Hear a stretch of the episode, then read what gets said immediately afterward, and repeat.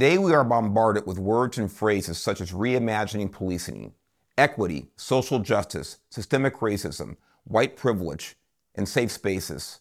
Most of these, of course, have no clear definition, but there are other, once common words and phrases that have fallen out of use. Some examples are duty, self responsibility, civility, self control, and the rule of law. My name is Mark Garrett, and welcome to this first brief podcast of Your Leo Nation. After 30 years of public service, I retired as a chief with the California Highway Patrol. My journey to being promoted to top management of one of the largest law enforcement agencies in the nation was not a path I planned to take or even considered possible during my formative years or early adulthood. But some solid advice from those close to me and a little good fortune placed me on that road to service. The first 10 years of my life were spent growing up in southeast Los Angeles, an area known as Watts. I was two years old when the Watts riots erupted in 1965. Ironically, the match that lit off days of rioting that changed Los Angeles forever was a traffic stop initiated three blocks from my childhood house. On that day, a California Highway Patrol officer made a traffic stop on a black man for suspicion of drunk driving. This fateful traffic stop occurred only three blocks from the house I lived in with my parents and siblings, a home my father built himself for his family after he returned home from World War II. That was the first of many culturally significant events that took place during the first 10 years of my life.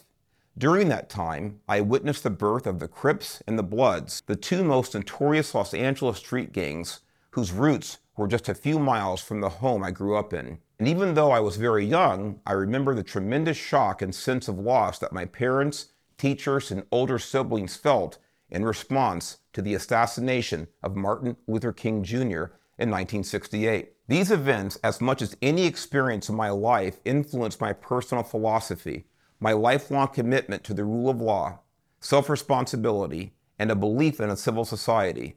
To be more specific, it wasn't these traumatic events themselves the riots and the King assassination, but my parents' response to the events that had the most impact on me. They never gave up on our American ideals. The issue to them was the lack of fair implementation of our American ideals, not the foundational philosophy itself. My parents grew up poor and black in the Jim Crow South during the Great Depression.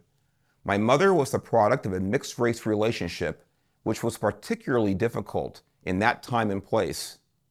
They endured circumstances and challenges I'm grateful I never had to face. Throughout their lives, however, they practiced timeless virtues. They abided by the law and worked to change the laws they didn't agree with through the voting process.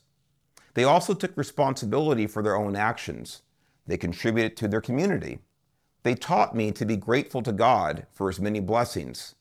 This podcast, Your Leo Nation, Leo standing for law enforcement officer, is grounded in the belief that law enforcement begins with each of us. If each of us obeys the laws and sets an example for our own family, the way my parents did, it allows our community, society, and nation to survive and flourish. In other words, self policing, self control, and individual responsibility are at the core of any civil society. None of us are perfect in relation to these goals, including me, but they must be priorities in our individual lives before we look outward to blame someone or something else.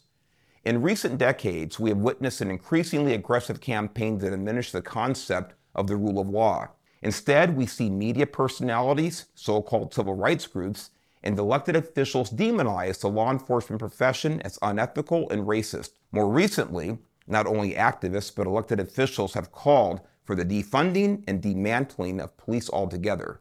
To quote one such politician, Congresswoman Ilhan Omar said, So we cannot stop at the criminal justice system. We must begin the work of dismantling the whole system of repression wherever we find it. These types of statements are not only dangerous for society, but at best, they are rooted in willful ignorance and pure, hateful dishonesty at worst. The video of former Minneapolis police officer Derek Chauvin kneeling on George Floyd's neck for over nine minutes is of course disgusting. Derek Chauvin was sentenced to 22 and a half years in prison, and all of us who respect and honor the vast majority of good police officers believe he got exactly what he deserved. Ilhan Omar and others who perpetrate the notion that Chauvin is an example of law enforcement culture should be ashamed of themselves, but they are not. They have no shame. They use the word systemic as if a pattern of behavior exists from one police department to the next. The fact is, police officers make over 10 million arrests every year in this country. In 2018, about 990 of those suspects were killed by police. That is 0.0001% of those arrested. Not stopped, but actually arrested. No one with any sense of fairness, objectivity, honesty, or perspective would claim those numbers represent anything other than an example of how rarely officers actually use deadly force. Not to mention, almost every one of those suspects was engaged in behavior that put the officer or officers in a position of self defense or self preservation. Law enforcement is certainly not perfect, but law enforcement is not the problem. Criminals are the real problem. Criminality is why every modern society must have law enforcement. The lawmakers and so called social justice organizations who make excuses for criminal behavior are the problem.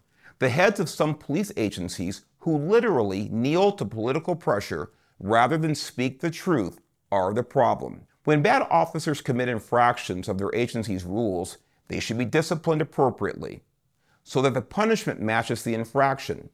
If they break the law, they should be subject to the same penalties as civilians. This process should be as transparent as possible so that the public knows that law enforcement officers should have the same rights, but also must be faced with the same penalties as anyone else. Let me be clear about this. No law enforcement agency or division of the government is ever improved by covering up bias, malfeasance, and dereliction of duty or criminality that only causes the public to lose faith in our agencies. It is time to reaffirm the honor of the law enforcement profession, to champion its indispensable role in the preservation of a civil society, and to strengthen the resolve of law enforcement leadership to act based on principle, integrity, and with courage. Please join us on the Your Leo Nation podcast as we speak with true leaders from the law enforcement profession, elected officials, community members, and rank and file cops who are doing the job that their detractors would and could never do. Tell everyone you know who supports our men and women of the law enforcement profession to become part of the Your Leo Nation family. I'm the Chief, Mark Garrett.